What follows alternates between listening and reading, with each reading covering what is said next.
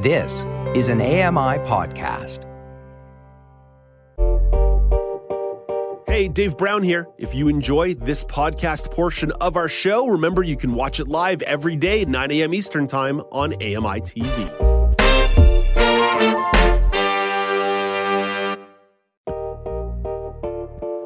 Good morning. It's Friday, November 25th, 2022. Welcome to Now with Dave Brown, coming to you on AMI TV. I'm Alex Mike. Let's hit those horns and go.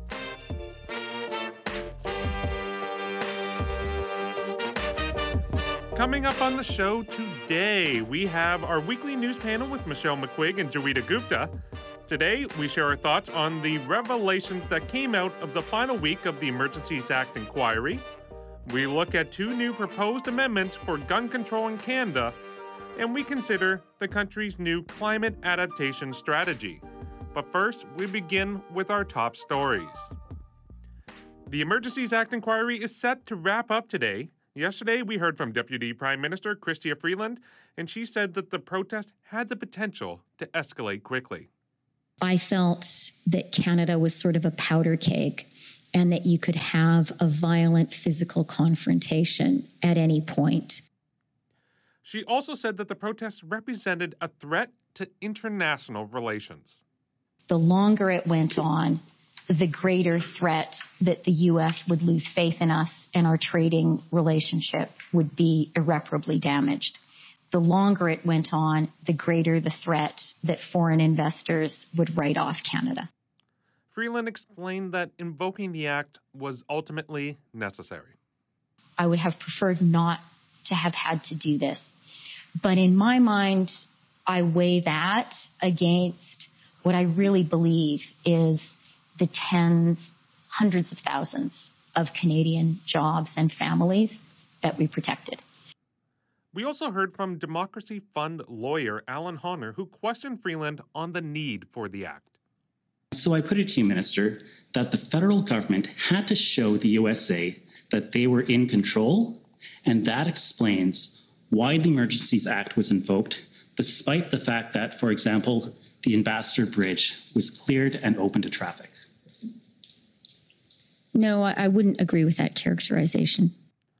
Prime Minister Justin Trudeau is set to testify today, and Brenda Molina Navidad tells us what to expect. Trudeau's testimony will cap six weeks of hearings at the Public Order Emergency Commission, which has already heard from seven Liberal ministers about why the Emergencies Act was used in response to the weeks long demonstrations in downtown Ottawa and at several border crossings. Ministers say the emergency declaration on February 14th was necessary because of risks to Canada's security, economy, and international reputation. Trudeau is likely to face questions about the legal advice his cabinet received on how to interpret the definition of a threat to the security of Canada that the Emergencies Act relies on. The commissioner is expected to deliver a final report to Parliament by early next year. Brenda Molina Navidad, The Canadian Press.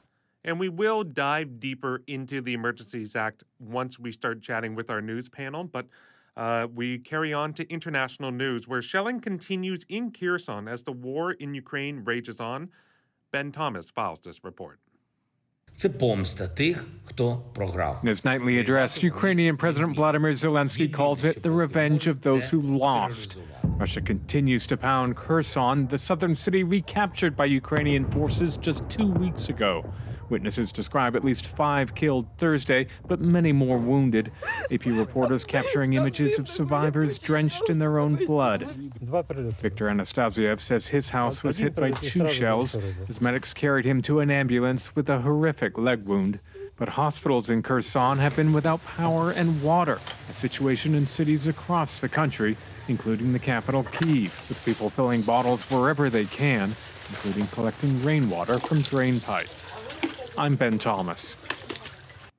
NATO Secretary General Jens Stoltenberg has vowed to continue to support Ukraine. Allies are providing unprecedented military support, and I expect foreign ministers will also agree to step up non lethal support. We go now from the uh, from NATO to the UN, which is urging China to release Uyghurs being detained. Ines de La Cuetara has more. A United Nations committee is calling on China to release those being detained in its Xinjiang region. It's also suggesting victims be provided with remedies and reparation. Earlier this year, a report from the UN's human rights chief found China's treatment of Uyghurs and other Muslims could amount to crimes against humanity. China denies any wrongdoing. Inez de ABC News, at the Foreign Desk. And finally, it's Black Friday. But shopping habits may be shaped by inflation and more disciplined spending habits. Donna Warder has a story. Rising prices for food, rent, gasoline, and other household costs have taken a toll on shoppers, and many are reluctant to spend unless there's a big sale. They're also more selective about what they buy. Some shoppers are also dipping into their savings and are turning increasingly to buy now, pay later services, such as Afterpay and PayPal's six months no interest. Some pandemic habits are sticking around. Major retailers, including Walmart and Target, again closed their stores on Thanksgiving Day, and many moved away from doorbusters, the deeply marked down items offered for a limited time that drew crowds. Instead, the discounted items are available throughout the month on Black Friday or the holiday weekend. I'm Donna Warder. And now we move to our daily poll, where yesterday I asked you, what is your favorite thing about visiting national parks? And it was pretty split. The uh, 42% of you said the wildlife, 42% of you said the trails, 8% of you said camping, and then the other 8% of you said other. This is a pretty pretty good split. You know, you want to go see the trails, maybe catch some wildlife. That's that's good. So today, as I mentioned, it is Black Friday, so I want to ask you at home. Do you plan on taking advantage of some of the deals for Black Friday? Yes, you're you're planning on shopping, getting some deals, whether it's online, in store. No, you have no plans. You you don't want to uh, buy anything. You're you're kind of being more responsible uh, financially, or you're undecided. You're not sure yet. Maybe you might check out, see if there's anything worth picking up. But uh, yeah, it remains to be seen. I I. I have been pretty clear. I'm I'm planning on doing some shopping myself. Uh, hopefully, you know, after the the show today, I can uh, check out some of the deals and see if there's anything that uh, is really uh, new or different that I wasn't seeing before. But let's bring in Mike Ross and get his take on this. Mike, do you plan on doing any Black Friday shopping today? Uh, I do. I've already done a little bit uh, in uh, booking some travel uh, for the month of December. So we're looking forward to that and got some really good deals there. But uh, yeah, today specifically, I'm looking at a new tablet. Mm-hmm. And so I've been, uh, been sort of popping in and, on different websites and checking out different deals that are out there. And there are some to be had. So yeah, I will absolutely be taking advantage of it today. Well, and that's the thing with the Black Friday, as you mentioned. You know, you're already taking advantage of some travel deals. Like it, it, seems like it runs the gambit. The the types of sales and the types of things on sale really. Uh, everywhere you look, uh, different stores, different companies are involved in Black Friday. So you know, as long as you can think, it's like, oh, I have to pay money for this. Maybe there might be a Black sale, a Black Friday sale available on this. Yeah, and I'll tell you, over the years, we've all sort of seen or heard of some of the uh, the, the just the horrible incidents of uh, of violence and trampling and, and pushing and shoving at, at, stores for some of the deals that are out there.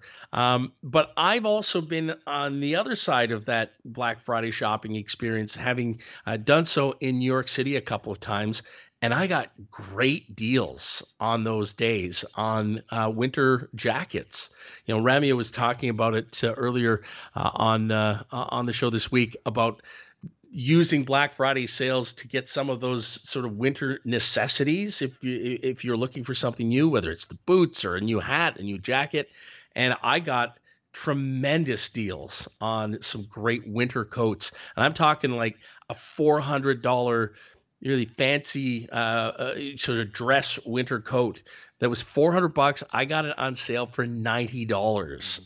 uh, in uh, in New York City. So uh, there are deals to be had out there, and it doesn't have to be for you know luxurious items. You can get good deals on real important, uh, necessary items for the season ahead.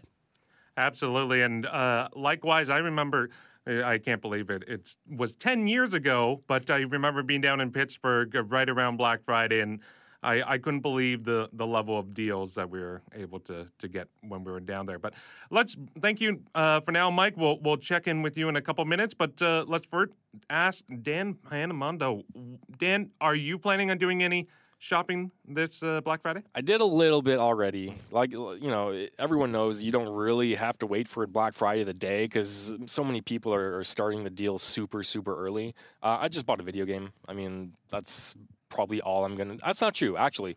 My cell phone plan, I've been meaning to upgrade it or get a different plan for a long time. I always go over on my data and I'm sick of it, of my inflated bills. So I'm a lot of carriers have, um, deals on plans. So I might look into that. So maybe this weekend I'll kind of switch my plan. But I always look, I always look. I love looking at the deals at the more expensive stuff, TVs, home receivers, and, and whatever. And more often than not, like the discount is just not enough for me to like jump in at whatever the price is. So it's it's more so like the small stuff, games, movies, entertainment, stuff like that that I usually kind of pounce on for Black Friday. So I did a tiny bit. I'm probably done, but I'm not going to go crazy. Well, as I can say, like you know, I'm I'm looking at phones and phone plans as well. That today is today, yeah. or this weekend is today. I don't think the deals are going to be any better this year, so it's certainly worth checking out. But I agree with you. Sometimes you, you look at certain products, it's like, okay, well, you know, you, you save maybe fifty dollars. It's not much of a yeah. not much of a deal. Not yeah. worth kind of jumping in and, and getting crazy about it. But uh, no, that's great. You can you can take advantage of some of them. And so, thank you, Dan. And for you at home, we want to hear from you. We want you guys to participate in our poll. So you can vote online at on Facebook at Accessible Media Inc. or on Twitter at Accessible Media. Let us know. Are you planning on doing some Black Friday shopping?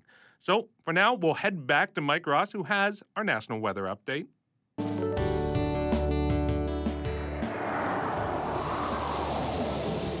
It's your AMI National Weather Update from Environment Canada. We begin in St. John's, Newfoundland. Mainly cloudy today with the chance of some, shir- some showers or some flurries and blowing snow. Your high is plus two.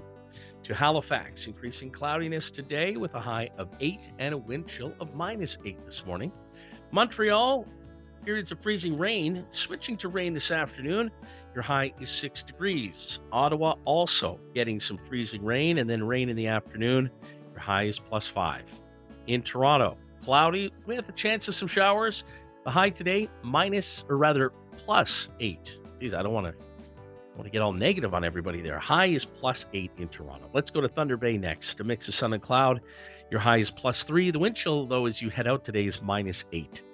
In Winnipeg, it'll be mainly sunny with a high of six degrees. The wind chill this morning, minus nine. Saskatoon has a mix of sun and cloud today with a high of six degrees.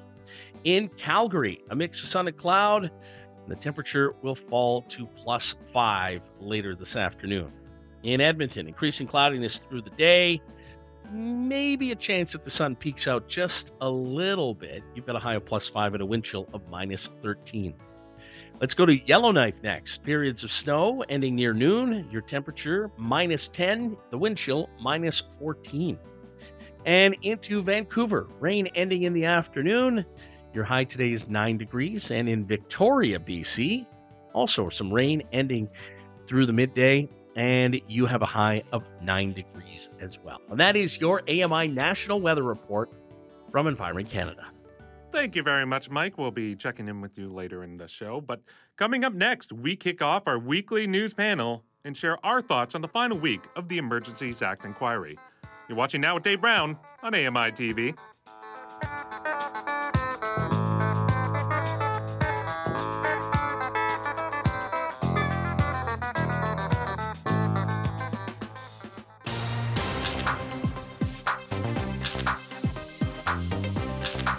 Welcome back to Now with Dave Brown, coming to you live on AMI TV. It's Friday, so that means we assemble our weekly news panel. Let's welcome in our panelists, jo- uh, Joeita Gupta and Michelle McQuigg. Good morning, Joeita. Good morning, Alex. Good I, I was getting tongue tied. I, I, was blending the first name, last name together. And good morning, Michelle. Yeah, I, I kind of like the mashup. Hi, Alex. Yeah. How are you? I'm I'm doing okay. I'm, I'm I'm making it through. It's Friday, so Let's start with the Emergencies Act. All week, I've been sharing sound clips from the inquiry, highlighting some of the key moments and as various ministers and federal leaders spoke. We heard from Deputy Prime Minister Chrystia Freeland earlier in uh, segment one, and we will hear from Prime Minister Justin Trudeau later today. So while we don't have his testimony to refer to, I wanted to get your thoughts on the week so far. So, Joeita, I'll start with you. Like, what have you made of this week's testimonies from the inquiry? I think it was very interesting. There's a couple of things really leapt out uh, for me. I think the whole issue of economic security took greater prominence in the inquiry than I had previously anticipated. We heard from both Chrystia Freeland as well as the clerk of the Privy Council that Canada's economic security was at stake as a result of the blockades and the disruptions brought about by the convoy. And uh, they interpret that as being part and parcel of national security. However, if you look at the definition of national security under the CSIS Act, economic security isn't really mentioned. But you hear Christopher Freeland say very forcefully that economic security was very much part and parcel of her judgment and her consideration in determining whether or not to make use of the Emergencies Act. As you heard in the clip in segment one, she said, you know, I didn't really want to um, evoke or invoke the uh, Emergencies Act. But setting that aside, I felt that tens, uh, hundreds, if not thousands, of jobs would be protected. She's very. She says in that clip that she was worried about investor confidence disappearing, uh, the impact on foreign investors, that we would be seen as unreliable by the U.S., and then that we, there would be trade disruptions, which could, could lead to long-lasting impacts. And all of that is really interesting to contemplate because uh, at no point is anyone really saying that, hey, we were worried about the government being overthrown. You Absolutely. would think that would be the yeah. more typical definition of national security. So it does raise a question for me about what the definition of national security is and whether economic security, in fact, falls into that definition. Yeah, Michelle, we'll go to you now. What was what really stood out to you? There were a few things actually that stood out, and this was one of them. And I actually personally think it's kind of smart for them to pivot in this direction in terms of emphasizing the economic risk. Whether or not it meets the definition or not, they're probably going to have an easier time presenting a case on economic grounds. And they've been able to produce communications from US high government officials who were raising concerns about this. They've been able to quantify things with dollar figures about how much trade was lost in a given day, and we're talking billions of dollars. So they're able to make a pretty strong case in those ways. We've heard earlier in the inquiry that some of the other reasons, the, the more traditional reasons one would expect to invoke this act, might be a little more difficult to nail down. Uh, we've had police forces saying that they didn't think it was necessary, others saying they think it did. We had the head of CSIS saying that even though it didn't technically meet the definition of national security according to CSIS, he did support its use. So it all gets kind of muddled and confusing in that way. And adding to the mix is the other thing that stood out for me, and that was Attorney General David Lametti's testimony. Uh, it was it was pretty colorful. There were some interesting insights into conversations between him and other ministers, which is always fun to get a peek behind those curtains. We don't get those very often. But what really jumped out at me there is that he is he's citing solicitor-client privilege and why he cannot explain the legal basis for invoking the Emergencies Act, which is kind of the central question of the whole inquiry. So mm-hmm. that to me is very interesting as well. Um, and I don't honestly know. Um, Justin Trudeau is going to face a difficult day of, of grilling. I have no doubt. It's going to be very interesting. We're expecting protesters to show up. Uh, we know that won't make for the friendliest environment for him to navigate in this context.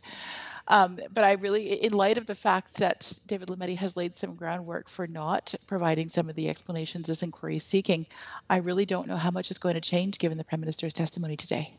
Yeah, I 100% agree. I thought it was very interesting that he was very uh, forthright with a lot of the answers, and then, oh, what is the actual legal advice that led to the decision? Well, I can't, uh, I can't disclose that. Mm-hmm. I, I, can't actually give the rationale, the whole purpose for uh, this inquiry, what we really thought, and what was the motivation behind actually doing it. But I also agree with you, Joeita. I thought it's very interesting that early on we all saw it from a macro view, a micro view, with the focus on Ottawa, and and a lot of people, especially even before the inquiry started, that that was kind of the focus of what we all saw the Emergencies Act use being applied to because this was locking down the, the seat of our, our federal government. You know, this had been going on for weeks. That was really getting the attention. But as you kind of peel back the the layers, you're, you're hearing from the more you go up the ranks in terms of of the voices that we're hearing from.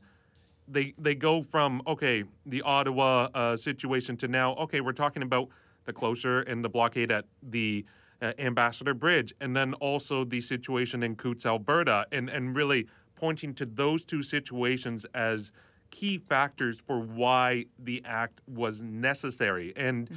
uh, you also mentioned to the CSIS director saying, well, by the current definition of the act, no, this doesn't necessarily qualify, but I still, in my opinion, believe that it was val- uh, valid to to invoke it. So, has has there been one um, testimony this week that kind of has stood out amongst the rest that have uh, taken place? Michelle, we'll start with you. Yeah, for me, it was Lametti. Um, that to me was is really trying to get at some of the central questions that this inquiry is trying to pose. Uh, it was the most illuminating in terms of the nitty gritty, but also the most confounding in terms of the lack of response on on that really crucial question that I think we're going to see posed to the prime minister today, of why was it done, on what basis did your government make this decision, what kind of advice guided your thinking on this. We're not going to get that advice. It's pretty clear that we're not going to find out what that was, and so to me, his testimony was uh, has been the linchpin of the week thus far. But today could change that. Absolutely, Joeita. What about you? Well, I mean, I talked quite a, I, I talked at length about Chrystia Freeland, and I think it was very interesting to to hear her say what she had to say. Um, at some point, she got tearful and seemed to have been quite emotional about the whole thing. But yeah, I agree with uh, Michelle. I think David Lametti's um, testimony and the things he chose not to talk about are very interesting uh, as well. Tr- and I think Michelle's done a really good job of covering that, so I won't go over the same ground. So I think what that does is kind of sets uh, some expectations or lower, maybe even lowers expectations around what we might end up hearing from the prime minister this later this afternoon in terms of his testimony. So you know that was the central question being what was the legal rationale for evoking the Emergencies Act, and we just don't seem to have a clear answer from the person you would have assumed would be best placed to provide that information to us do you feel like we're going to hear anything new from Justin Trudeau? I I, I kind of agree with you, Joeita, where I, I feel like expectations are being lowered because we've heard from all these other high ranking federal officials and, and ministers that these are all uh, kind of people in key positions. They they've shared a lot of key information, but they've also skirted away from from the real pressing questions. I don't think we're going to hear the answers to those from Prime Minister Justin Trudeau today. Uh, do you think we're going to hear, uh, Joeita? We'll start with you. Um, I don't know if you'll hear anything drastically different. I mean, I will, of course, be pleased if I'm wrong and we get some clear answers. Uh, we've gotten a lot of conflicting information about whether the Emergencies Act should have been evoked. Uh, but I think um, Trudeau will get asked about why existing uh, tools and existing powers, say policing uh, powers, were not enough, and what it is that actually prompted the use of the Emergencies Act in this situation. I think uh, it would have been an interesting experiment to consider whether, you know, uh, if it had just been a protest confined to Ottawa and we did not have Coutts, Alberta in the picture or Ambassador Bridge in Windsor, whether the Emergencies Act would have ever been evoked. Um, I think We'll be hearing a lot of what advice he got from the director of CSIS, uh, who said that the convoy protest did not meet the the the national the definition of national security under the CSIS Act, as I think we mentioned a couple of times already. But uh, that's also the same definition used under the Emergencies Act, by the way. But he advised to Trudeau to to implement uh, the Emergencies Act nonetheless, and. Um, we would also have heard uh, by now from from Brenda Lucki, who said that the police hadn't actually used all the tools uh, that the RCMP, pardon me, had not used all the tools that were at available to them or were at their disposal. So I think Trudeau's going to get asked a few tough questions and get pressed about why it is that uh, he did not uh, lean more on the RCMP and, and give them the leeway to use the tools they already had. Um, I think uh, the other thing that we might hear Trudeau get asked about is questions or concerns about his personal safety. Uh, because many politicians were threatened uh, or, exp- or, or received threats during the the convoy. Um, and there might be some questions asked about uh, how safe he felt, uh, whether the, uh, the, per- the, the, the, personal threats might have been a factor as well uh, in, in, in, in, in deciding whether or not to evoke the Emergencies Act. So I don't think you're going to get something that's drastically different from what we've heard uh, I speculate that that would not be the case, but I suspect you're going to he's going to get pressed on a lot of the things that we've we've been we've been hearing about all week. Uh, Michelle, I'll give you the final word on this. Do you think we're going to hear anything new or groundbreaking from uh, Trudeau? And and then on top of that, has this week changed your perspective at all on on the proceeding? Yeah, um, I, I'm not going to get too deep into the personal weeds in terms of what I think, but no, I will say that the inquiry has not really shifted my thinking on that front very much. In terms of Trudeau himself, uh, I, I would be a bit surprised if he broke some truly new ground, although there is always the possibility that we're going to see some text or email exchange that would prove illuminating. Those have been really, really interesting throughout this inquiry, including this past week. So even though he himself has gotten fairly good at sticking to the script and staying on message, um, he, I expect that to remain to a certain degree, but we'll, see. I mean, it, it really could go either way. And like I said, there is going to be a, a more uh, confrontational environment today. There are protesters expected to be in the gallery, those who were opposed to or are opposed to his government and have a deep personal dislike. So, like Joeita, I'll be interested to see about talk about his safety and how that comes up, and also how the presence of the protesters influences the proceedings today. And I will end with a little bit of fun facts for those who are in the mood for a bit of Justin Trudeau whiplash. A few hours after his appearance today on uh, before the inquiry, an episode featuring him of Canada's Drag Race will be airing. for those who want a slight change of pace from our prime minister. yeah, so, I mean, you know, it's it's it's hard to go. You can go serious, and then you can go very light. So it's uh, we've got it, it, all here in Canada. Yeah, it, exactly. So uh, thank you both for uh, for enlightening us with this uh, conversation. We'll leave it there. But coming up next. There are two new proposed amendments for gun control in Canada. We'll we'll chat about those. This is now News Panel on AMI TV.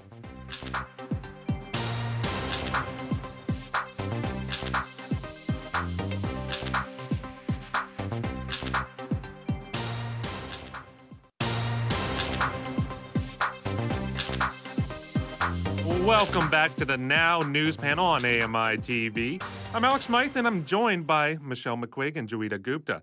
Let's address our next topic. Debates around gun control seem to have coincided with a new news of more tragic mass shootings in the U.S., both here and then there's also some uh, in our country as well. Uh, this last week, two new proposed amendments to gun controls have stirred up a debate again in this country. The first proposed amendment would see the definition of an assault rifle added to a bill that was first introduced last year. The amendment proposes to ban a quote, a firearm that is a rifle or shotgun that is capable of discharging center fire ammunition in a semi automatic manner that is designed to accept detachable cartridge magazines with a capacity greater than five cartridges of the type in which the firearm was originally designed very very wordy. Essentially, it's it's uh, uh, out, uh, proposing to ban almost all semi-automatic rifles. The other proposal uh, provision will allow mm. anyone to apply to a judge for an emergency order to prohibit someone who might cause harm, such as a stalker or abuser, from possessing firearms for up to 30 days. The identity of the person making the application may be kept confidential, and the matter can proceed in court without the gun order, uh, owner present. So, Michelle, this was your topic that you brought forth two very big uh, uh, proposed amendments.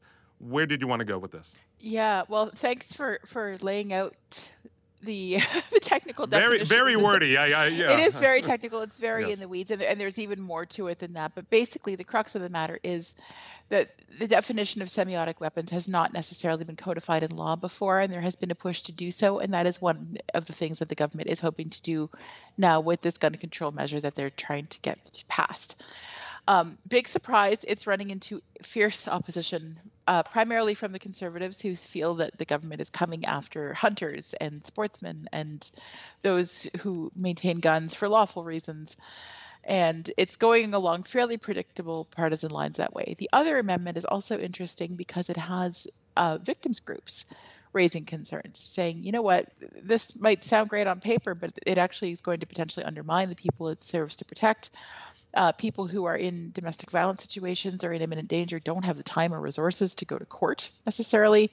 Uh, that that itself is an act that could put them at additional risk. Uh, we know that domestic abusers uh, during times when there's efforts to leave or, or to intervene in their behavior that's when the risk is highest for the women and children and others and vulnerable people in those situations so it's a controversial amendment uh, on top of an already thorny bill that's being difficult to, to discuss and to pass. And yet it jumped out at me because we are having these conversations here and we're further down the road in terms of potentially implementing some meaningful gun control for those who feel that way, uh, then it, then we have been in the states where we see that this is an issue that just never ever truly gets put to bed in any meaningful way. Uh, there've been a lot of mass shootings in the U.S. recently, of course, especially in the, the, past week. Even last weekend, there was a really wretched uh, shooting at a, a, nightclub that was perceived to be a hate crime. So it's very topical. Um, and I thought it would be time to check in a bit on where we stand here in Canada as we have some different, different but equally uh, thorny conversations around this issue.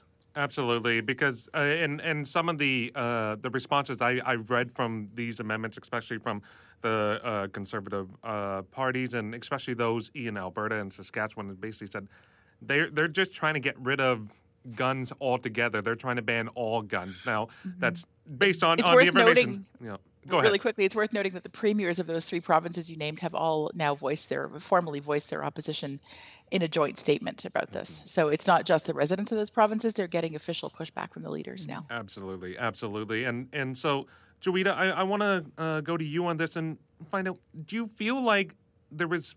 This has always been a long-standing debate. Do you feel there is now an appetite to really tackle this head-on with this amendment that the both politically and uh, from a public standpoint?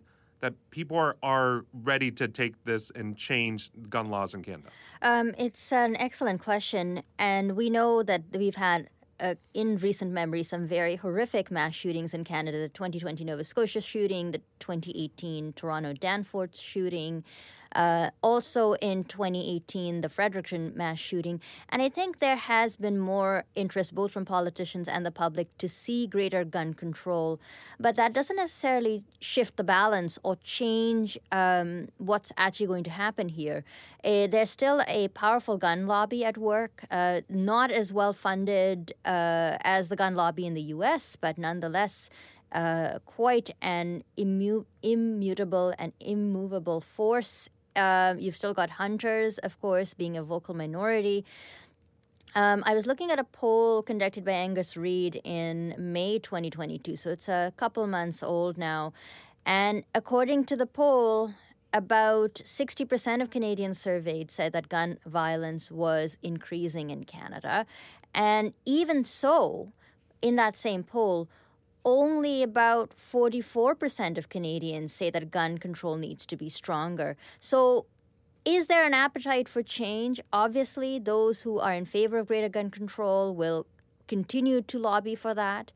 Uh, but it doesn't really seem to be translating uh, the concern for uh, of mass shootings doesn't really seem to be translating into broad-based consensus that we need to make some changes here because you've got a lot of people uh, either indifferent and you've got a very vocal minority. And it's not just a minority, as Michelle pointed out, now you've got the premiers of at least three provinces officially opposing it, and that is not an insignificant obstacle. Yeah, well, and and uh, this goes back to the same struggles we see in so many different issues. This is a, a federal uh, bill that they're trying to, to pass, and then you have the provincial jurisdictions who are are already um, saying they they are going to challenge this, and if they need to, they will go to court over uh, these new laws. So you're you're getting that divide and and that separation between federal and provincial ideologies. If you don't mind me, but there's also another uh, important divide where I think uh, we need to consider the rural urban divide in our conversation Yes. about gun Mhm. control. Uh, whereby the proponents, uh, whereby those who are against gun control are often in rural areas, whereas the victims of gun violence are often in the urban poor in urban poor neighborhoods. And I think that division is really one of the re- and, and of course they're not not only are they in different places politically, but they're in different places geographically. And this is a big country, so they're never really meeting, not even in the in the most sort of uh, you know, just in the in the most obvious sense of the term, which is they're not ever sitting down face to face. So uh, that that is, I think, a big big issue as well to consider, apart from the federal provincial issue that you brought up.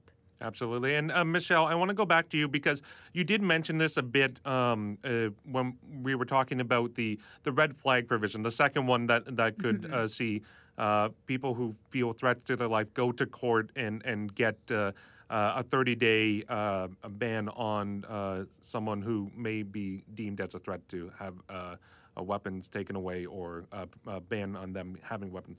Do you feel that the the vulnerable groups and the groups that would be affected you mentioned they did have their they they were vocalizing their their opposition to this this uh, amendment Uh, ironically most people would think they would this would be something that they would be in favor of do you think that they've they've had enough of their voice heard and considered with this provision Um, I will say the jury's a little bit out on this one. They absolutely have been very much involved. By and large, they're quite supportive of the government's planned uh, efforts on this front, and they largely like this bill.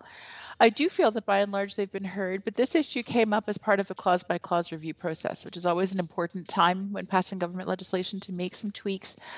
Uh, the fact that we're even discussing this suggests to me that the message is being heard. Th- This is a, a- a lobby that has gotten organized, that has been able to get this issue flagged and discussed. And to me, this is a classic example of something that a lot of us who navigate accessibility circles will be familiar with. Something that sounds great on paper, but it really takes a lived experience to be like, you know what? Like, yes, that sounds fine in theory, but the practical reality is very different, and here's what it actually looks like. So the reason the jury is out is because I will be interested to see how the government responds to these critiques about this particular clause now that they've been raised. Uh, if they decide to take some meaningful action, then I will probably come down with an unequivocal yes. Um, but for now, I, I like to sort of see and wait and see how this plays out. But I will say that it's been quite evident that uh, certain advocacy groups who, who are very much in favor of, of gun control. I'm thinking specifically of the group of survivors of the École Polytechnique massacre, one of the worst in our history. Uh, groups like them, um, several other women's shelter groups have had some pretty prominent exposure and, and say and input into this. So I don't feel the issue has been ignored. Uh, I will, though, be interested to see how they deal with some finer points now that they've had a chance to, to hear about it. Joeita, you you had talked about the uh, uh, a bit of the divide. Do you feel like there is a nonpartisan, non uh, divisive way that we can have these types of conversations? That we can have everyone come to the table and have a meaningful conversation. It, look, this as I said before, it is an interesting divide. Um, you know, just if you if you allow me a minute to talk about the vulnerable groups, uh, whether they've been adequately consulted. Certainly, we've heard from women's uh, groups in some detail, but we haven't actually heard from, as I mentioned, the urban poor community, and that's often Mhm. the group that's most affected by gun violence as the victims of gun violence, and that's a voice, at least as far as I can tell, that's conspicuously absent. Great so, point. So, you know, we know uh, that there are some entrenched sides here. The people who are advocating against gun uh, control are tend to be um, uh, in rural areas, hunters, and sometimes farmers. And of course, those who are the victims are, in, are, are often the urban poor. Uh, we haven't really even heard from cities or community activists, and I think uh, the role of the city is, uh, is really important. Um, so, is there a way to reach a nonpartisan solution? Um, it's an interesting it's an interesting idea to contemplate because really all evidence points to the fact that you've got two very entrenched sides here and they're not going to meet in the middle either politically and obviously not geographically. However uh, you could really if you were creative think about um, finding ways to broach the difference or breach the difference. Um, you could have a way of allowing rural people to use guns for hunting purposes, for example, uh, while introducing greater restrictions in cities. I'm just, you know, uh, spitballing ideas here. The problem with that is you don't really have a way of enforcing that in Canada. We have freedom of movement. That means guns can freely flow or move between rural and urban areas and bet- in, even between provinces, as far as I know. So I can't really see how you might implement a, a situation where you have looser gun control regulations in, in rural areas which allow for legal gun ownership and maybe tighter regulations in the city where you know no one's hunting and no one has a farm i just can't seem to find a way where you could logically find a consensus and given that the issue is highly polarizing as i've alluded to in the past um, i don't know if we'll ever really ar- arrive at a consensus here. I feel like it's one of those issues where one is eternally sort of looking for a solution that nobody will really be happy with. Right. Yeah. yeah. Michelle, I'll give you the final word on this topic. Yeah, I'll make this quick, but I, I, I tend to agree that a, a, a true consensus position will be very difficult to arrive at. Even even broad spectrum satisfaction, I think, will be hard to land on. It's worth noting that the Liberal government is the one that has historically been the one that tries to thread the needle and find a middle course. And even now, we're seeing this, where they're being uh, attacked pretty hard from the right. The Conservatives are deeply opposed to this bill. The NDP, their ostensible allies, due to the confidence and supply agreement, they will, they will support this bill, but they're also saying it doesn't nearly go far enough. They would like to see more action. So this, I think, is the best thing we're going to see in terms of someone trying to establish a middle course, and it's not going, it's not proving to be a very smooth ride. Very so I suspect there's more of this to come. Okay, perfect. Well, thank you both. We'll leave the conversation there and we'll head to break. But coming up next, we consider the country's new climate adaptation strategy. This is the Now News panel on AMI TV.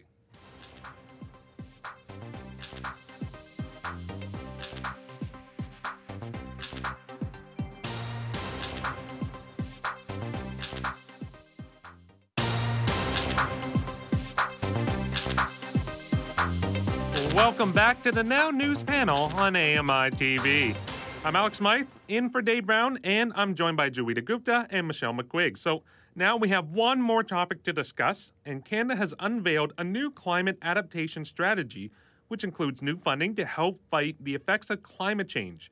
Emergency Preparedness Minister Bill Blair announced the new funding in PEI we will be investing another $1.6 billion over the next five years to build climate resilient communities and to support a strong Canadian economy. He says that the investment is to help the economy withstand environmental issues. And right across the country, we know that our work must be tied to a resilient and strong economy. We have to make an economy that works for all Canadians, and therefore it has to be resilient to climate change. This strategy is set to serve as a blueprint for Canada's plan going forward, targeting various sectors, and will serve as a living document updated every five years. Now, Joeita, this was your uh, topic, so I'll let you have first crack at this. Where did you want to go with this topic? Well, I mean, there are some important um, and key takeaways that we can certainly dig into with this. It's an announcement, but we haven't really seen a lot of detail, and that's not entirely surprising. But uh, some important ground has nonetheless been covered. We've also just seen um, the COP27 summit uh, wrap up, so there might be some linkages there. And of course, you know, with climate change, um, it's one of those interesting things where I think a lot a lot of us really talk about how we might take action personally uh, to try and mitigate the problem on a larger scale. So, if we have time, there was a really interesting uh, conversation that some researchers have put forward about eliminating air miles as a way to tackle the climate change problem. Just to end the show on a well, to end the panel rather on a lighter note. I don't want to scrap the last you're, hour. You're, you're ending the show for you. I still got another hour to do, but don't worry, we'll make sure to get to that because that is a, a lighter one. Yes, but uh, Michelle, let's go to you. Like, what did you make of this announcement in, in Canada's new new plan? Yeah, it's as with any of these announcements, it's interesting to kind of take a deeper dive. The, the banner headline of 1.6 billion sounds like a very significant investment, as indeed it is. It's a lot of money. Uh, but when you look down at it, we're talking about you know a couple hundred million on one aspect, a few tens of millions on another. Money that undoubtedly will help and, and undoubtedly is needed, but that will only go so far. And the, the big message here is trying to seek buy in from other partners. Bill Blair had some other remarks along those lines, talking about the need to have all orders of government step up the way the federal one just has to, to earmark some funds and get on board because a lot of the issues involving environment and climate change do fall under provincial jurisdictions. There is going to need to be some cooperation there. Mm-hmm. Yeah. Um, I found it really interesting that Steven Guilbeault, the environment minister, was supposed to present this plan. He was called away for a personal matter. So I did find it interesting as a piece of messaging that the federal emergency preparedness minister stepped up. That to me shifts a, a bit of direction in terms of how this issue is being viewed as not just an environmental one.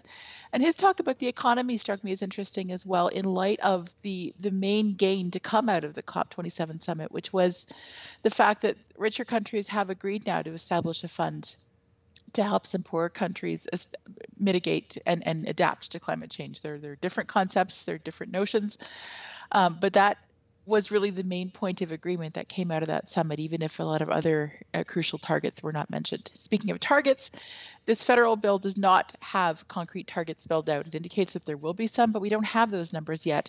So there's another big piece of that puzzle that's going to be hard to really get our heads around its impact until we know. Absolutely. Well, this is one of those things, as you mentioned, you know, he was presenting it in PEI. Uh, we all know PEI was struggling to recover after Hurricane Fiona. Uh, I, I had a few uh, uh, friends of mine who were out there who's, who were telling me about some of the the aftermath, the damage, and the long term. So emergency preparedness going forward to try to help mitigate uh, certain environmental uh, issues like that in the future, I think is kind of the direction. But yeah, you mentioned the breakdown as well in terms of the funding. We in in there some of the vague numbers. Okay, well here's uh, some money going to help uh, prevent uh, forest fires and how they're they're establishing neighborhoods around forested areas some for mapping flood uh, flood mapping and and things mm-hmm. like that. Mm-hmm. Uh, some for infrastructure to help build more climate resilient homes. Very vague, positive sounding, but it's like how is this actually going to be enacted is the big question. Joeita, uh, going back to you, do you think that because we just had, as uh, Michelle mentioned, COP27 wrapped up, and there was this uh, this tie-in of, of, helping to have the richer company, uh, countries fund uh, the developing nations who are feeling the effects of uh, climate change. Do, are these two plans almost kind of linked or, or a, a continuation of one another? Yeah, I think so. I mean, uh, the the Canadian adaptation, the climate adaptation strategy announced by Canada is um, perhaps acknowledging reality. And that reality is that extreme weather events have gotten more frequent and they are becoming increasingly more devastating. Um, I think I remember reading somewhere, I can't remember where now, that uh, the 10, uh, the, the, budget for dealing with emergency disasters. Uh, budget oh, over yeah. 10 years has been already half spent and mm-hmm. we're in we're in a tight situation uh, whether or not you agree with uh, pinning the argument uh, or making the argument in economic terms, that's neither here nor there. The point is we're seeing more floods, we're seeing more fires, we're seeing more heat waves, and Canadians are dying. And I think this uh, this adaptation strategy is addressing those vulnerabilities. And as a person with a disability, uh, um, you're knowing that the that this population, people with disabilities, is especially vulnerable during extreme climate events. I can't say I disagree with that uh, emphasis at all. Uh, and then you ask about uh, COP27 uh, and the loss and damage fund that they've established to help countries that are uh, vulnerable to a climate disaster. And I think, yeah, it's definitely drawing on the same sentiment that uh, countries that have been the largest polluters or have the largest carbon footprints should put money into a fund to uh, help or assist countries in the developing world who bear the brunt of climate change uh, and the impacts of climate change. And I think that's an important acknowledgement.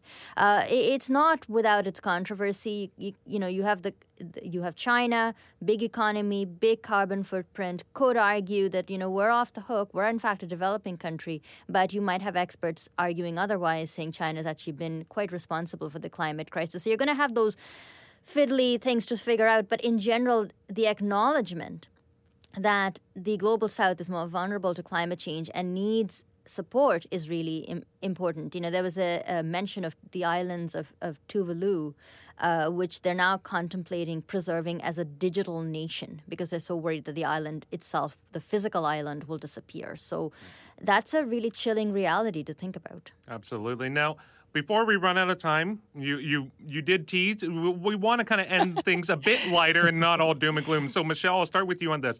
Researchers have kind of been posing the question of should we eliminate incentives for flying, things like air miles and air rewards to fly to help mitigate the desire to to use air travel since it is so environmentally impactful. What do you make of this? Uh, do you think we should do away with air miles?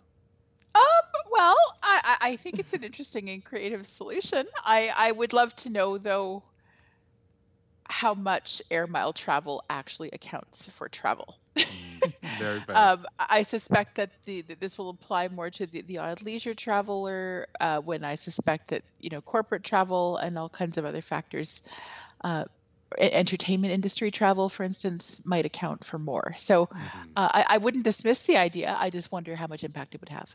Absolutely. Uh, Joeita, we'll go to you. You got about 25 seconds. Uh, weigh in on this. Like, do you think should we get away with uh, air miles?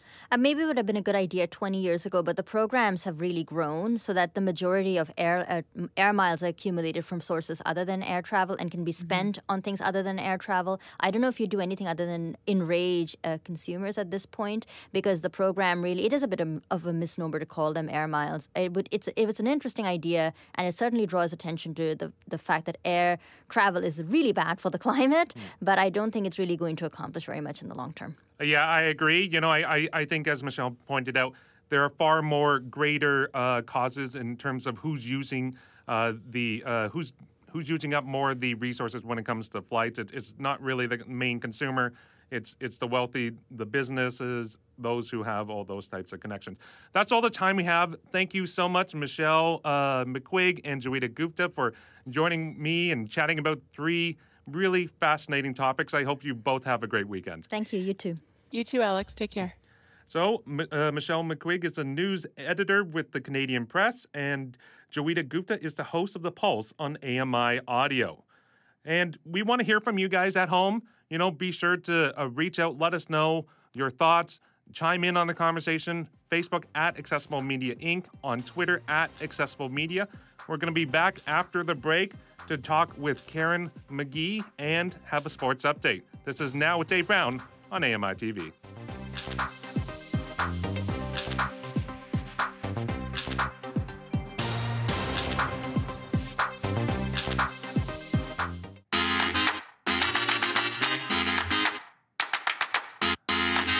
Welcome back to Now with Dave Brown. Come to you live on AMI TV. It's Friday, November 25th, uh, 2022.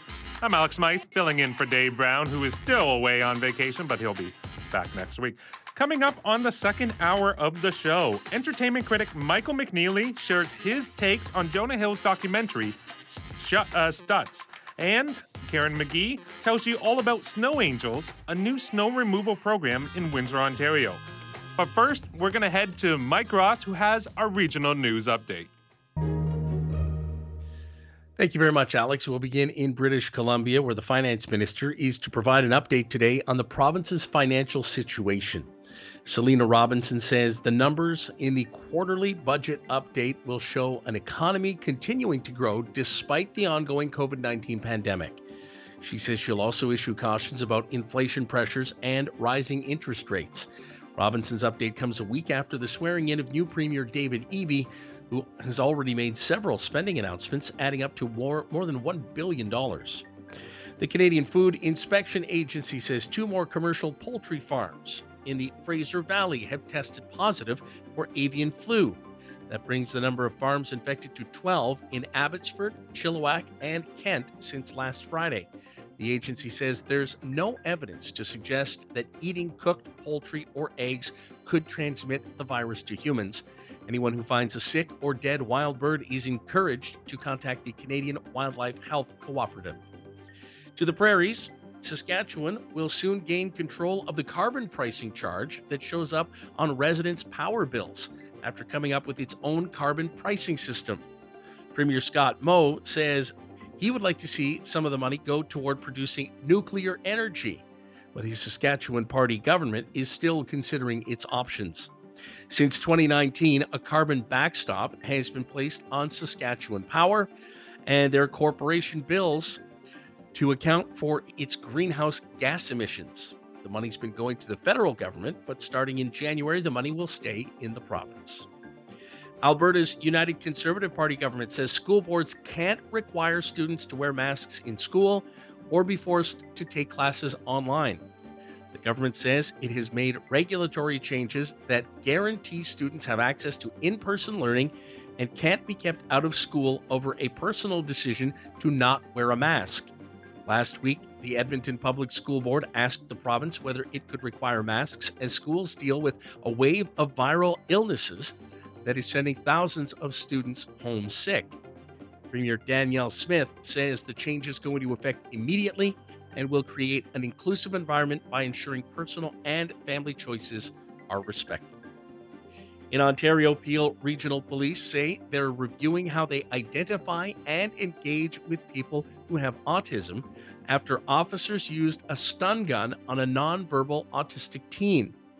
The force says officers used a stun gun on 19 year old Abdullah Darwich earlier this month after responding to a report of a quote, suspicious person allegedly trying to enter a vehicle and a house while undressed. Darwich's father says his son left his Mississauga house in shorts and had to be treated in hospital for injuries after the interaction.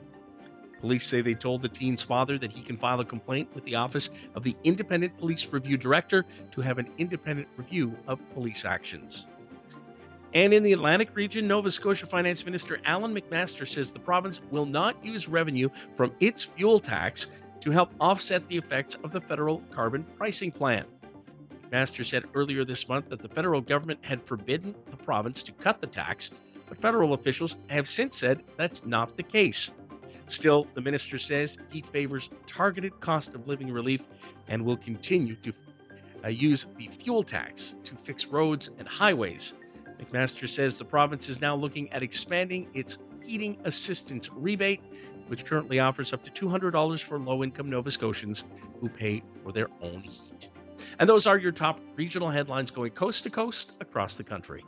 Thank you very much, Mike. We'll check in with you later for the roundtable discussion. But for now, we're going to bring in Brock Richardson for our sports chat.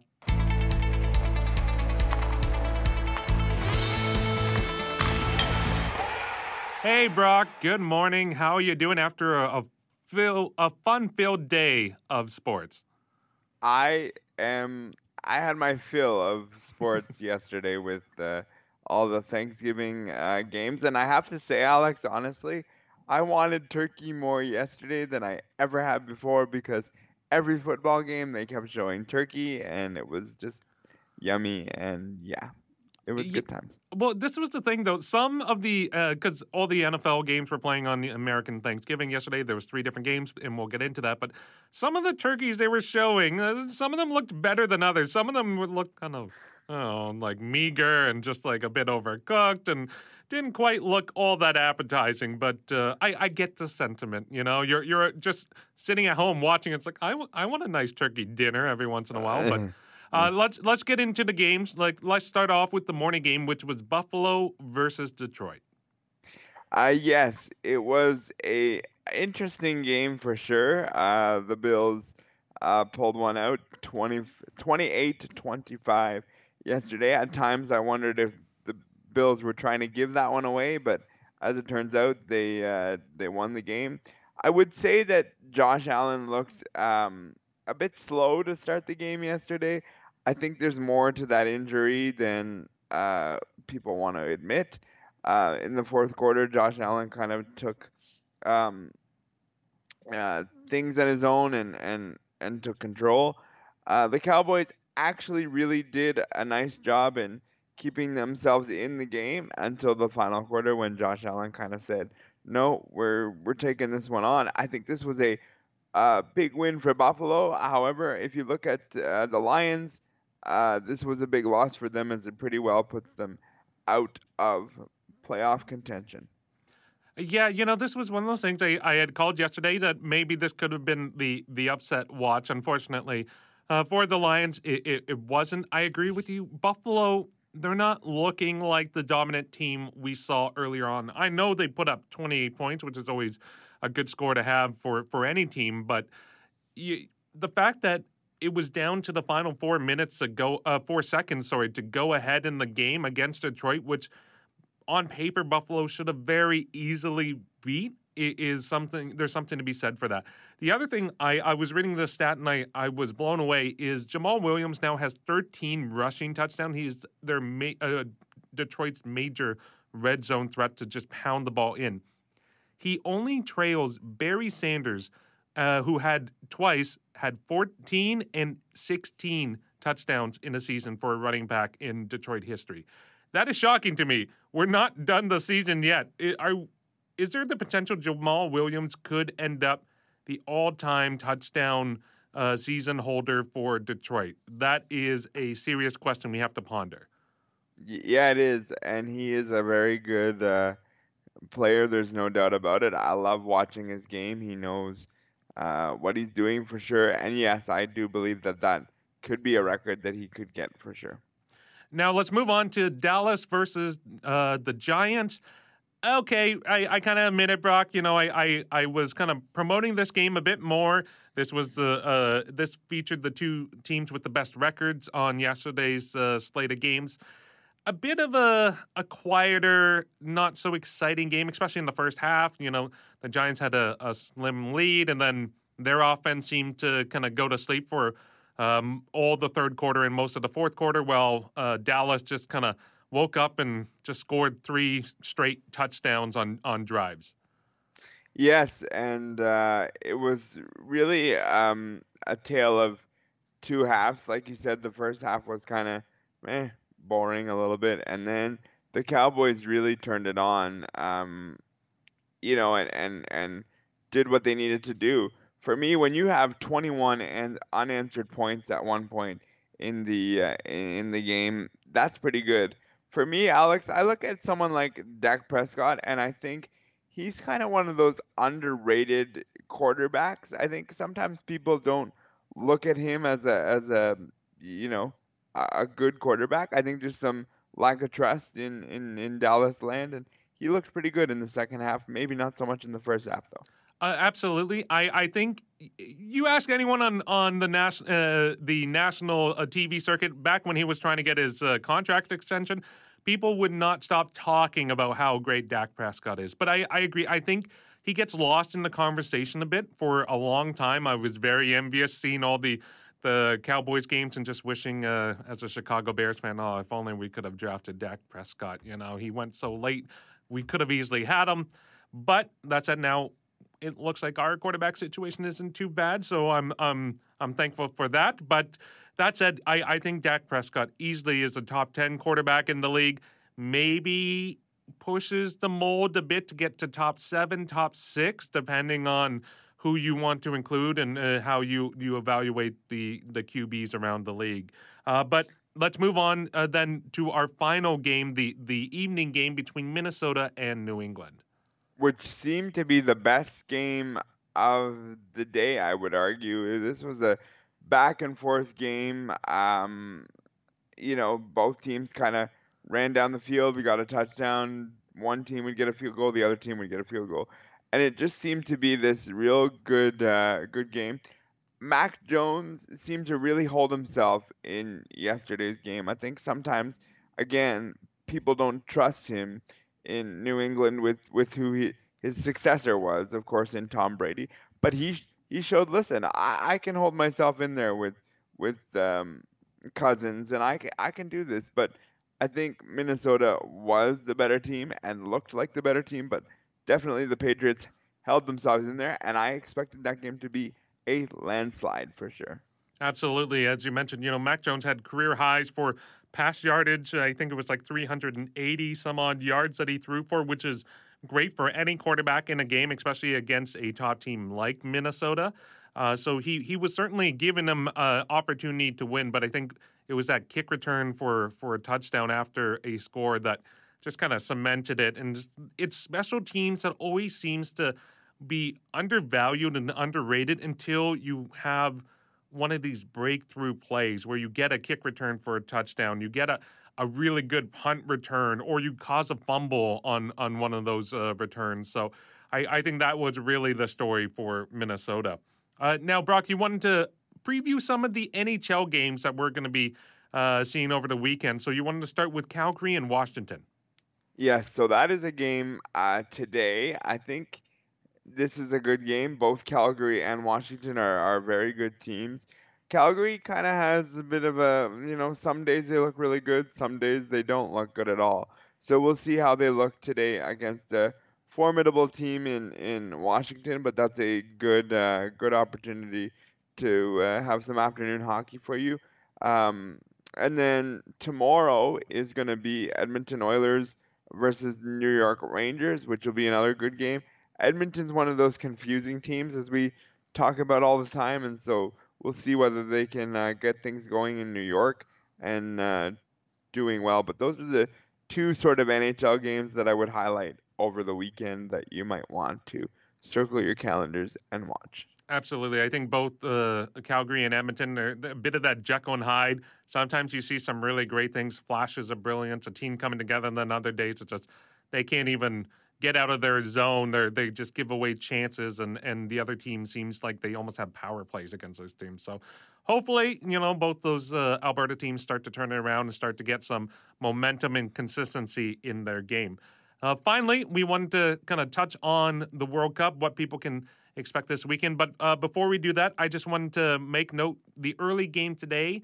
It was between Iran and Wales, and Iran pulled up a 1 0 upset over Wales. So early on, we, we've seen some some teams that should have won lose to really, you know, surprising teams, especially coming out. Of, oh, it was two nothing. I, am being corrected in my ear. Thank you, Dan. It was two nothing uh, uh, for Iran over Wales. So especially coming out of the these teams from the Middle East, where you know maybe there's not a lot of attention paid to them. They're they're coming in. They're holding their home against major teams in this competition. Hey, when you have less pressure on you as a as a team, sometimes that's the reason you need to to kind of put in, together an upset. I think some of these uh, European countries have a lot a lot of pressure put on them, and so that sometimes translates into not good play, and then the end result not being what it is. And so this to me is the reason why you see a lot of upsets in, in tournaments like this is because the teams that should be doing uh, better put a little more pressure on their shoulders overall. Absolutely, and we have late the later game today at two o'clock. It's going to be the U.S. versus England. That's going to be a huge game to watch. And then on Sunday, we have Canada playing their second game against Croatia. We got about 30 seconds, Brock. Can you kind of give us a, a bit of what you hope to see from those games? Uh, what I hope to see in the game today in England and the United States both are very, very good uh, teams. Um, England looked very good in a 6 2 uh, victory over Wales, and then the United States looked okay in a 1 1 draw for Canada, I think Canada needs to pick up where they left off and sort of not fall asleep at the end of the first half. Keep the foot on the gas pedal. You need four points in in the last two games at minimum. So we'd like to see a win here uh, to start, and then hopefully you can uh, you can put it all together for your final game, and we'll see what happens because John Herdman gave some bulletin, um, you know, stuff to, for the other team, Croatia, to talk about. As he said, uh, we're gonna bleep Croatia. So we'll see what happens with that. Absolutely. And we'll find out what the results are on Monday when we chat again. Brock, thank you so much. Have a great weekend and enjoy some of these great games. I will. Same to you. Yep. That's Brock Richardson, the host of the NutriZone on AMI Audio. We head back to Mike Ross, who has our AMI weather update.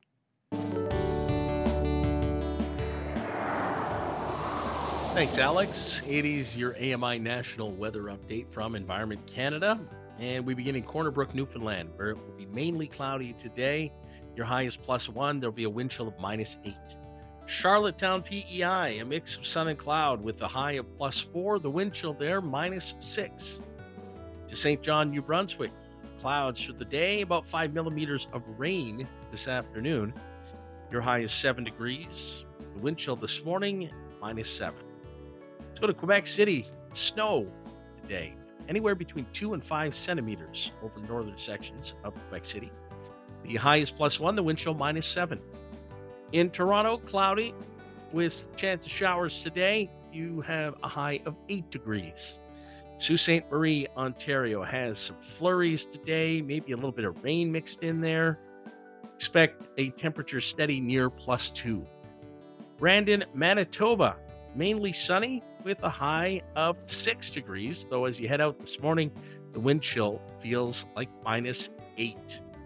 In Regina, Saskatchewan, a mix of sun and cloud and a high of eight degrees. To Lethbridge, Alberta, a mix of sun and cloud today with a high of 12 degrees. Red Deer has mainly sunny skies, maybe some flurries or some rain showers this afternoon. Your high today plus four. In Whitehorse, it'll be mainly cloudy with the temperature steady near minus 10, 10 or rather 7. The wind chill is minus 17. To Kelowna, BC, cloudy today, a chance of some rain or snow mixed in there, maybe some freezing rain this morning. Your high today is plus four. And in Vancouver, rain ending in the morning, then cloudy skies. Your high is nine degrees. And that is your national weather report from AMI and Environment Canada. Thank you very much, Mike. We'll check in with you a bit later for the round table. But coming up next, entertainment critic Michael McNeely shares his takes on Jonah Hill's documentary Stutz. But first, here's Canadian press reporter Emily Javeski with your morning business minute. Canada's main stock index made small but broad-based gains Thursday. Trading volumes were relatively low while US stock markets closed for the Thanksgiving holiday. Toronto's S&P TSX index was up 62 points at 20,344. In Tokyo this morning, the Nikkei lost 100 points, closing at 28,283. Hong Kong's Hang Seng Index fell 87 points to 17,574. And our dollars trading overseas this morning at 74.94 cents US. Black Friday marks a return to familiar holiday shopping patterns, but experts say inflation is weighing on consumers. Many are reluctant to spend unless there's a big sale and are being more selective with what they'll buy. Shoppers are also dipping more into their savings and turning increasingly to buy now, pay later services. From the Canadian Press Business Desk, I'm Emily Joveski.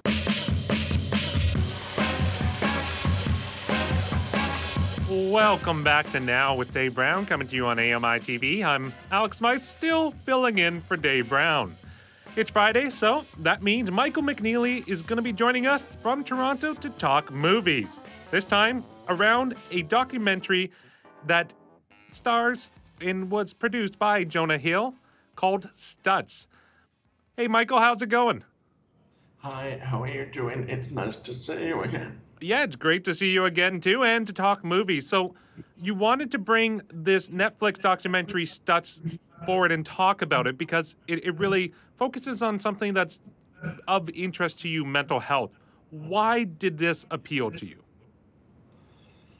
Well, I think we definitely need to talk about mental health. I think we need to shine a spotlight on it, especially now that it's November. A lot of our friends and family may be having trouble over the holidays and through the dark times of the winter. And so I think it's something important to discuss to ensure that everybody feels that they're not alone and that they have somebody to talk to at this time and um, that there's some lessons and some philosophies and some ideas that are touched on in Stutz that I think would resonate with many of our audience. Now, the namesake of the the documentary and the subject of the documentary, Phil Stutz. Uh, what can you tell me about him, and why did they make a documentary about him?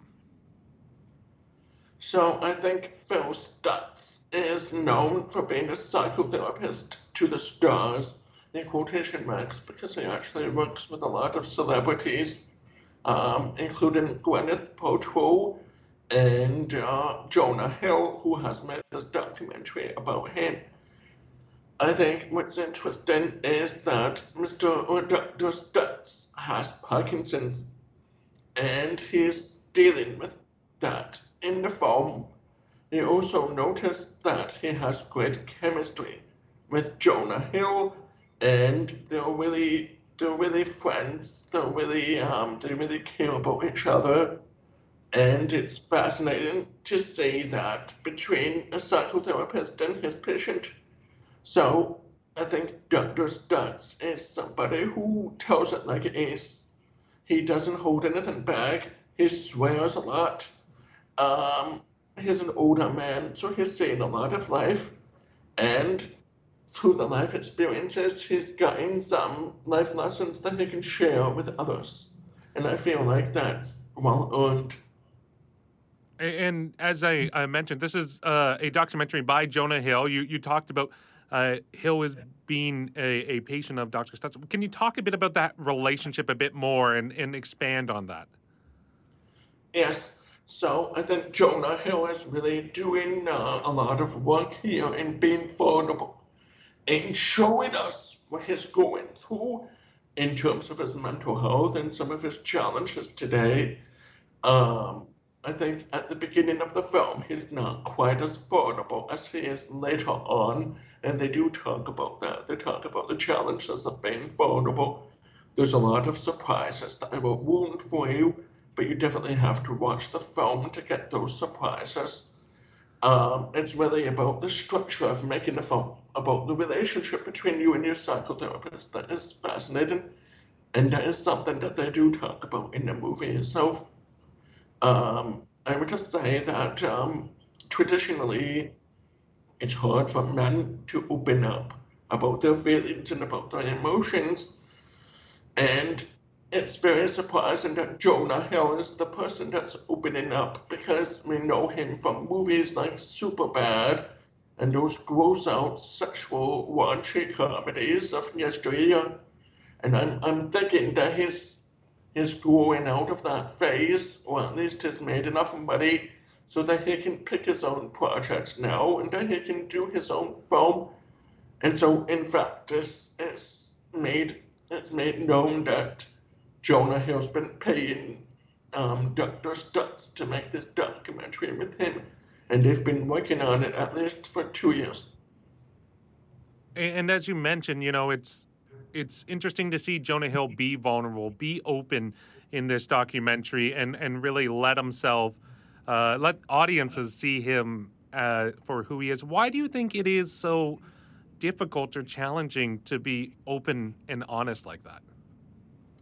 So we can approach that in two different angles. From the psychotherapist's perspective, it's hard to be vulnerable because you're there to provide a service to somebody. For example, me, we don't really like it when psychotherapists overshare or when they talk more about themselves. But I think this film showcases that there is an important aspect to sharing a bit of your personality or a bit of your inner self with the patients that you work for. For example, let's say um, you've lost a parent, you've lost a dog, you've lost a loved one. It would be nice maybe if the psychotherapist could share that they have also lost someone. So that's just an example that I've been thinking of. From the patient's perspective, I think it's just difficult to share because you want everything to be okay. You want to put on a false front to show that everyone is um, in order to show that you're doing fine, that you don't need help. Because I think that's the face that we typically put on every day to the others that perceive us in our society. And so it's hard to actually admit to yourself that, well, these things are not necessarily that great. I would go one step further and say that it's harder for celebrities to say that too, because we're used to seeing them live this rich and glamorous lifestyle but they they also have challenges just like the rest of us. Absolutely. Well, and as you mentioned, it's like in in our society, it's it's basically expected that you, you put on that that face that that uh, uh, uh, disguise of everything is okay, everything is fine, I'm doing fine. But then to open up is is hard, and if you're a celebrity, if you're already in the spotlight, every move is dissected. It's even harder. Is there is there lessons that can be learned from Dr. Stutz in this documentary? Yes, so I think what I would do is start by saying that Dr. Stutz is known for using cue cards, and he draws pictures on the cue cards and gives them to his patients so that they can take home and they can actually, you know, conceptualize some of the stuff that he's teaching them. I think that's amazing. And what's interesting now is that he has Parkinson's, which I mentioned, and so when he draws these these cue cards, the, the pictures are not as smooth as they used to be, but I think that's a life lesson in enough itself. Um, and forgive me for saying this, but Dr. Stutz says that there's a truth inside every great idea or every great accomplishment or everything that we do. So there's something that's not perfect, and we just need to embrace the imperfections within ourselves. Now, I, I cannot summarize even 1% of what Dr. Stutz says, because he himself says that there's much more that he's able to teach than just movie actually provides for. And let's be fair that this is a movie, it's an hour and a half. So we're not going to get, you know, over 60 hours of psychotherapy that we probably couldn't afford. Um, but we could, we can start to think about some of these ideas and start working on some of these um, things that the doctor believes in. Absolutely. Now, as we mentioned at the top, like this is a a, a subject matter that is uh, a very uh, important to you. Are there other films or, or movies that uh, tackle the same issue of mental health that you would recommend? Well, that's a good question. I think there's still much more that can be explored in this area. Um, I don't think there's a lot of movies that are about the relationship between patients and therapists. Also, I think that that would be something to start nailing down on. So, I would start by recommending Girl Interrupted, which deals with a lot of um, a lot of mental health issues related to women. I do believe that Girl Interrupted is the better version of One Flew Over the Cuckoo's Nest. It's much more relatable and all the stars are still stars today, which is amazing when you're thinking about a movie that was over 20 years old. Um, I would also mention that uh, the film, it's kind of a funny story. I think that's what Zach Galifianakis, I can't pronounce his last name. Um, Zach Galifianakis, yes. Thank you. Um, and I think that's just a great movie that's open about mental health and saying, hey, you're in a mental institution, Let's just get used to it. We'll spend some time together, and you'll get better afterwards.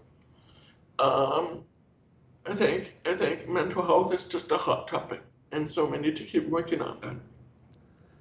Now, uh, finally, I, I want to get your your review on on this movie. How would you rate it?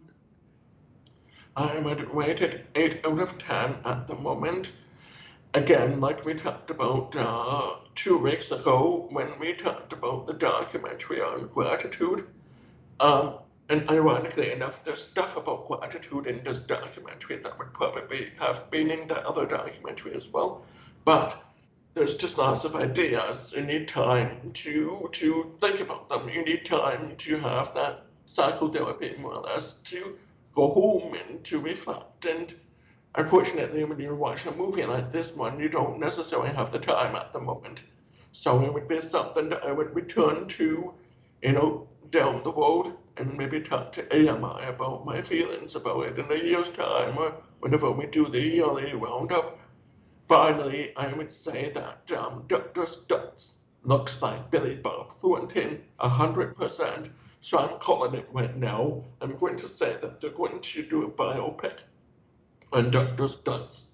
And they'll probably get his celebrity patients to do cameos. But I think Billy Bob Thornton would be perfect because he not only looks like Stutz, he acts like Stutz with his um, with his sarcasm, and his humor, and all that kind of stuff. You're you're already casting the the film remake, Michael. That's that's a sign that it's a, a, something worth coming back to. Thank you so much for for bringing this forward and chatting with me today about it. Yes, thank you. That's Michael McNeely with his review of the documentary Stutz, directed by Jonah Hill. The film is available on Netflix and is rated R. We'll be back after this moment. It's now with Dave Brown on AMI TV.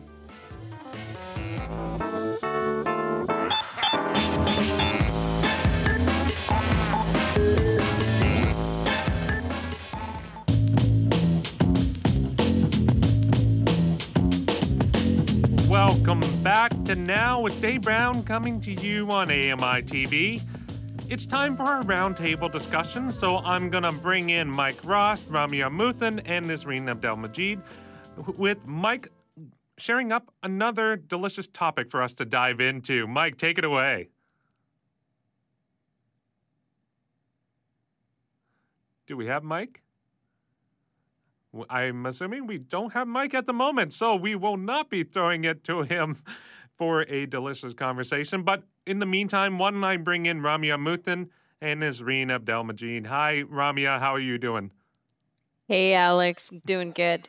That's good. Nisreen, how are you doing? Pretty good. Pretty good. It's Friday. Happy Friday.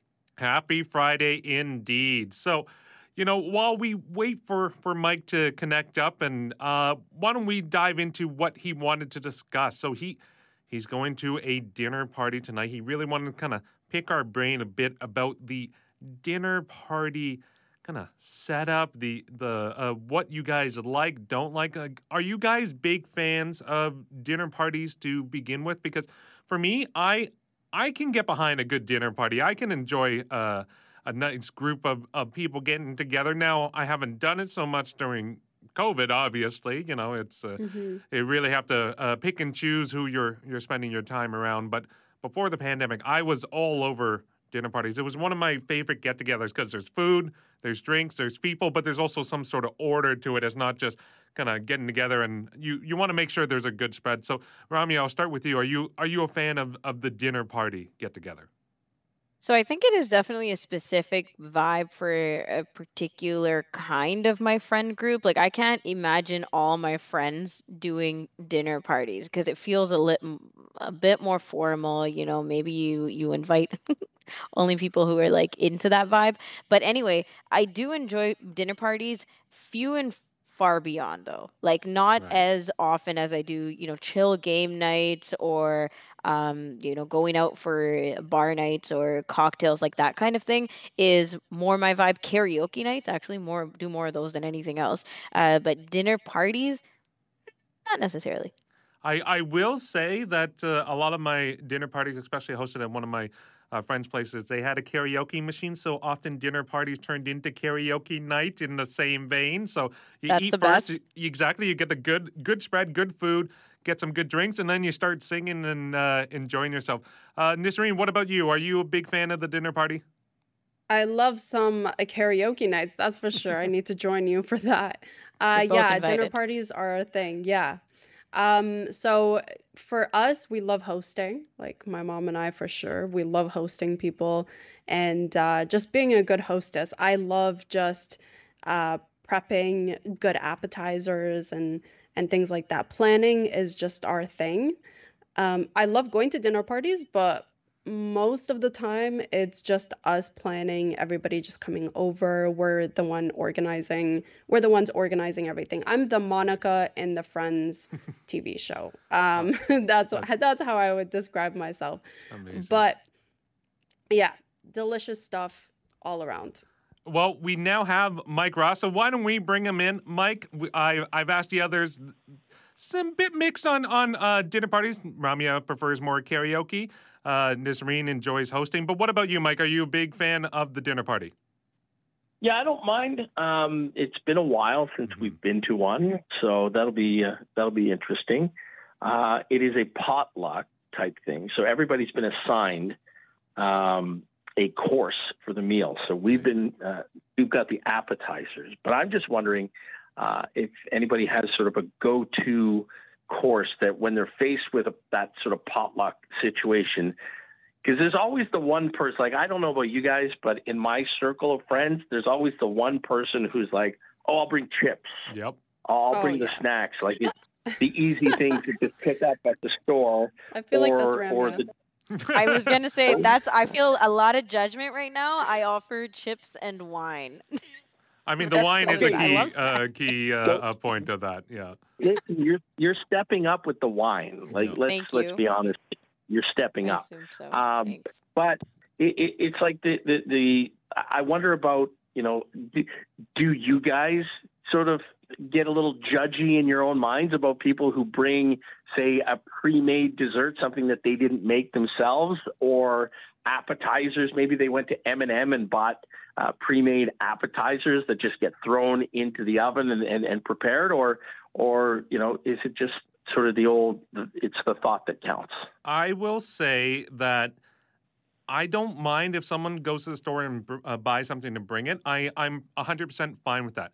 I get a bit judgy with the chips, especially because it's like, it's always the same people, you know, it's always the, like the low effort into, oh, like, yeah, they want to get together, they want to enjoy it. But it's like, oh, well, you know, I spent a few hours make, putting this together, or so and so went and, and bought this big uh, tray of food or, or whatnot. And then, oh, you, you, you spent a couple bucks on on chips. And I the only reason I I am able to judge is I I know their situation. I I'm um, we're very good friends, so it's like I I know there's not necessarily like a financial issue or anything else behind that. It's just that's their personality. So for me, it's that I I do get a bit judgy, and it's also kind of unfortunate to hear from, um, from your experience, Mike, that it doesn't seem to change as you get older. It still say uh, seems to be the same.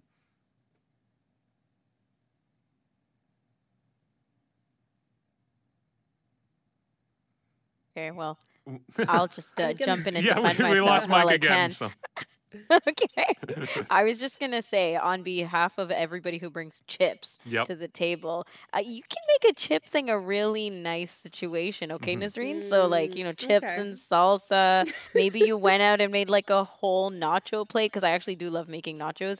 Um, the other thing is, I love bringing dessert to any kind of party uh, or dinner, but I don't want to be the one making dessert because that'll just be uh, n- not good. So what I end up doing is going to like um, you know a really great bakery near me or somewhere where that that I I love the dessert from, and then buy proper dessert, not like the frozen section at Metro, um, but a proper, really really nice, enjoyable dessert, and it's always a nice excuse to bring Right. cake N- to and any Naz- party. Yeah, I just- Nazreen I will give you.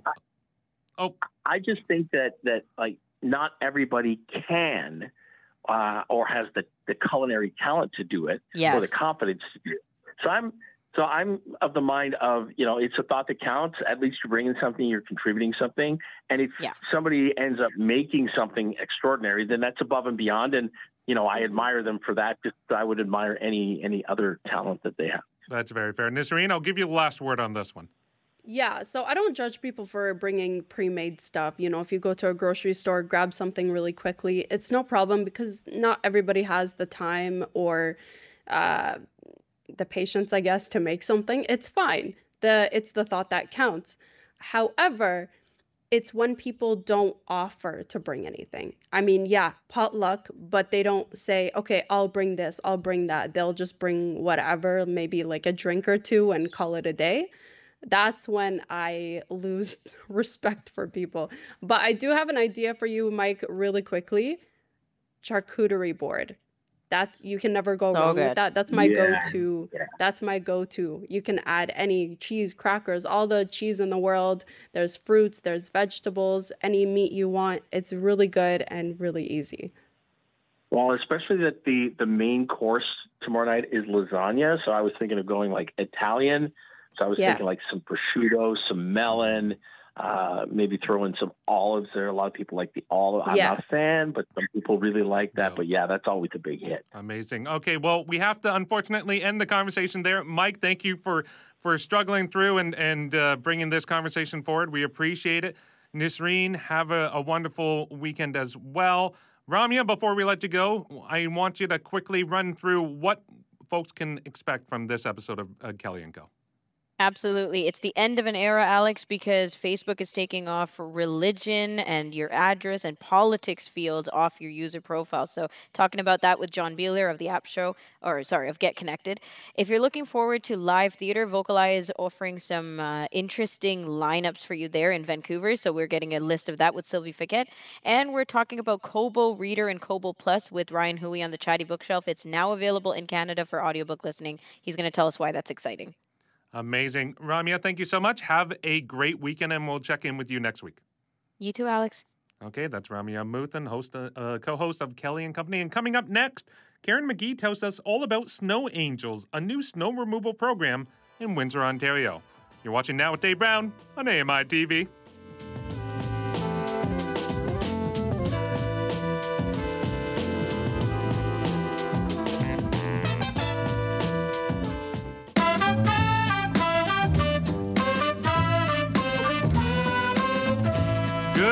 Morning and welcome back to Now with Dave Brown on AMI TV. I'm Alex Mike filling in for Dave. So it's Friday and it's the end of the week, but every few days we connect with AMI staffers from across the country to find out what's happening in their regions. And today we are joined by uh, content development specialist Karen McGee, who joins us from her home in Morrisburg, Ontario. Good morning there, uh, Karen. How are you doing? I'm doing very well. Obviously, this week you saved the best for last. Uh, obviously, I mean, we had to change the whole schedule around and everything. Just don't let uh, Um, don't let David. I'm here that. for it. I'm here for you, Alex. I'm here. For Okay, okay. Uh, so, Karen, we only have a few minutes left in the show, but you have a couple of really important uh, uh, kind of topics that you want to highlight. So, let's start with uh, Stephen o- Okenge. Can you tell me a bit about him and his story? So Stephen attended the Notre Dame High School here in Ottawa and played basketball at Canada Top Flight Academy in the city. His goal was to play uh, university ball in the States. His former coaches describe him as a hardworking and very passionate about baseball. Um, the 19-year-old is was enrolled in York University in Nebraska, where um, on the morning of October 23rd, he was in a car accident driving home from a party. He wasn't driving. He was not wearing a seatbelt, and the car in which he was a passenger veered off the road um, crashed into a highway sign and slammed into a concrete culvert. He suffered fractures to three cervical vertebrae. Um, he's been left with no feeling or movement below his shoulders. The police think the driver, who was a fellow teammate, fell asleep at the wheel. Um, the driver was able to walk away from this accident. And his brother told us, Stephen's brother told the Ottawa Citizen that he's really struggling. Stephen's really struggling to come to terms with the fact that his life is forever changed, as I think most people would be in that situation. Absolutely. You know, it's such a, a tragic situation and it's just such an, uh, a life altering thing that he he's he now has to come to grips with. Now, is he where is he uh, currently and and what is his uh, family trying to do to bring him back home? So they're trying to bring him back to Nepean. Um, he's still in Nebraska at the hospital there. He's recently been taken off the ventilator and he's going to be moving to a rehab facility there. Um, the university is paying for his initial hospital expenses. I guess when you're a university student, you get um, health health care with that. Um, there, but there's a lot of costs. The cost for his family to travel to be with them. There's going to be rehab therapy moving forward, home renovations here in Ottawa, and specialized medical equipment they'll need at home. That's going to cost a lot of money. They're trying to work on bringing him back to Nepean, like I said. Um, and his parents live there. They just they want to be able to bring him home and be with family. And again, it costs a lot to spend time in the states like that.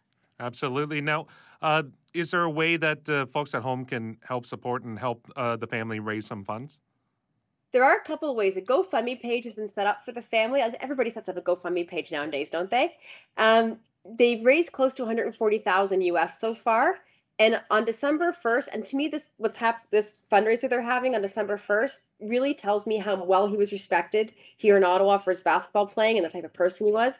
His former high school and Canada Top Flight Academy are hosting a fundraiser for him at Notre Dame High School, and it's called Slam for Steph. It's going to feature an exhibition game, slam dunk competition, silent auction, food, door prizes, and more. So if you want to help out, you can get tickets at eventbrite.ca. But it, it says a lot about somebody when your former teammates gather around like that to help out. Absolutely. Now, uh, moving on, shifting gears a bit, you, you have another story for us, one that's a, a, a bit lighter. It, it, it's the Snow Angels program. So, can you tell us a bit about what Snow Angels is? So it's not where you go lie in the snow and move your arms and legs and make an angel. This is a program where that, that's set up in Windsor, Ontario, where Snow Angel program matches up volunteers to shovel snow for people who might not be able to do it for themselves, whether it's because of disability or because they're senior citizens or, you know, they aren't able to do it for themselves. For the volunteers, it's a great way to get some exercise. And in the winter, for students in high school to get their volunteer hours. Now, I'm not sure if this is the case in other provinces, but here in Ontario, you need to get 40 hours of volunteer work in order to graduate from high school. I think they have a similar program in BC, but I don't know about any other provinces. So if they have high school students who need volunteer work, this is a great way to do it. Absolutely. And just, just for reference, in Windsor, they get over 50 inches of snow a year. So that's a yeah. lot. Yeah. That's a lot and, to shovel. and- well, and it's also too. It's it's how uh, it's positioned with the Detroit River and, and how the snows come in. I mean, that whole uh, uh, south Lake uh, effect. the the whole the whole lake effect. Like I mean, that area was just hammered uh, recently with with snowfall. So, you know, how can locals find out if there's a a program around them? So in Windsor, you can call 311 and one and they'll set you up and point you in the right direction. So other areas like the city of Ottawa have programs that are similar. Um, they actually are called Snow Angel programs in a lot of places, but they might have other names. You can go to the website ottawa.ca to find out more about it there.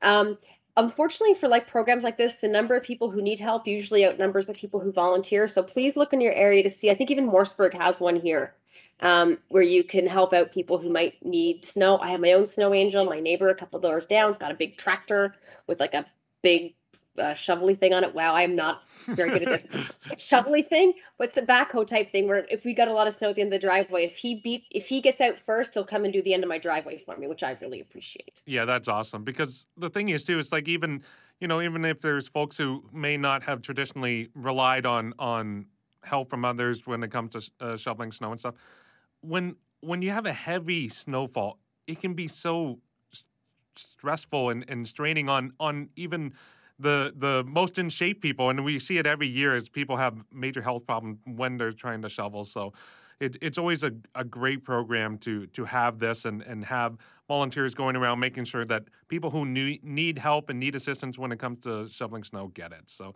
thank you so much for for bringing that uh, forward to me, Karen. Now, before we let you go, I, I want to ask you our poll question uh, today. Are are you planning on doing any Black Friday shopping today? I am, and I, I think my husband's nearby listening, so I can't say what I'm looking for because his birthday is coming up in December. Okay. and I want to get okay. him something that I, I've been looking for and I've kind of had in my Amazon basket for a while, and I'm waiting for that little Alexa notification that it's gone on sale, and it hasn't yet. So I'm hoping that today or or Monday maybe, we'll see. I wish Yeah. I could say what it was because I need some advice. Well, just know that if you're looking for something specific, the best thing you can do is look online, compare prices in other places, because uh, there may be a good deal in one one store or one website that's not uh, the same everywhere. So that would be my piece of gen- general advice to you and the folks at home uh, when it comes to Black Friday shopping. Karen, thank you so much for stopping by. no problem. That's great advice. Thanks. Have a great weekend, Alex. Yeah, you too. Karen McGee is AMI's regional content specialist for Central Canada, and she reached us from her home in Morrisburg, Ontario. Coming up Monday on Now with Dave Brown, community reporter Elizabeth Moeller tells us about the, uh, this year's David C. Onley Award for Leadership in Accessibility. That's Now with Dave Brown, 9 a.m. Eastern on AMI TV. I, I want to thank our guests for today. We had Joeita Gupta and Michelle uh, McQuigg, who were on our news panel. We had a great conversation with that. Michael McNeely shared his thoughts on Stutz, the documentary on Netflix.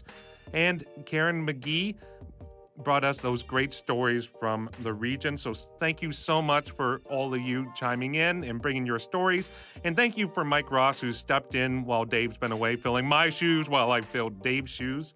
And we also need to thank the rest of the team here on Now with Dave Brown. Obviously, we like to thank our host, Dave Brown. He was off this week, but he always does so much on the show. I also want to thank Brock Richardson, our sports reporter. He always brings the great insight, the great stories for our sports chat. Our senior show producer, Andrika Delanero, does so much behind the scenes. You never know what the producer does, but just know they're the glue that holds everything together. Our TV technical producer, Bruce Blacarian, who's always putting out fires behind the scenes on this show. We couldn't do it without him. We have our producers, Paul Daniel, who you heard from yesterday, and Marianne Dion Jones. Production team Daniel Panamondo, who's working in audio today, Eliza Rocco, and Kingsley Juco.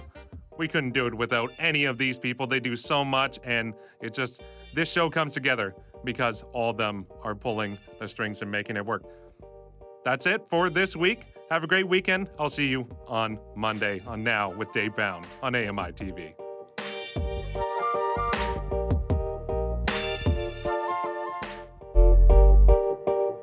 Hey, Dave Brown here. If you enjoy this podcast portion of our show, remember you can watch it live every day at 9 a.m. Eastern Time on AMI TV.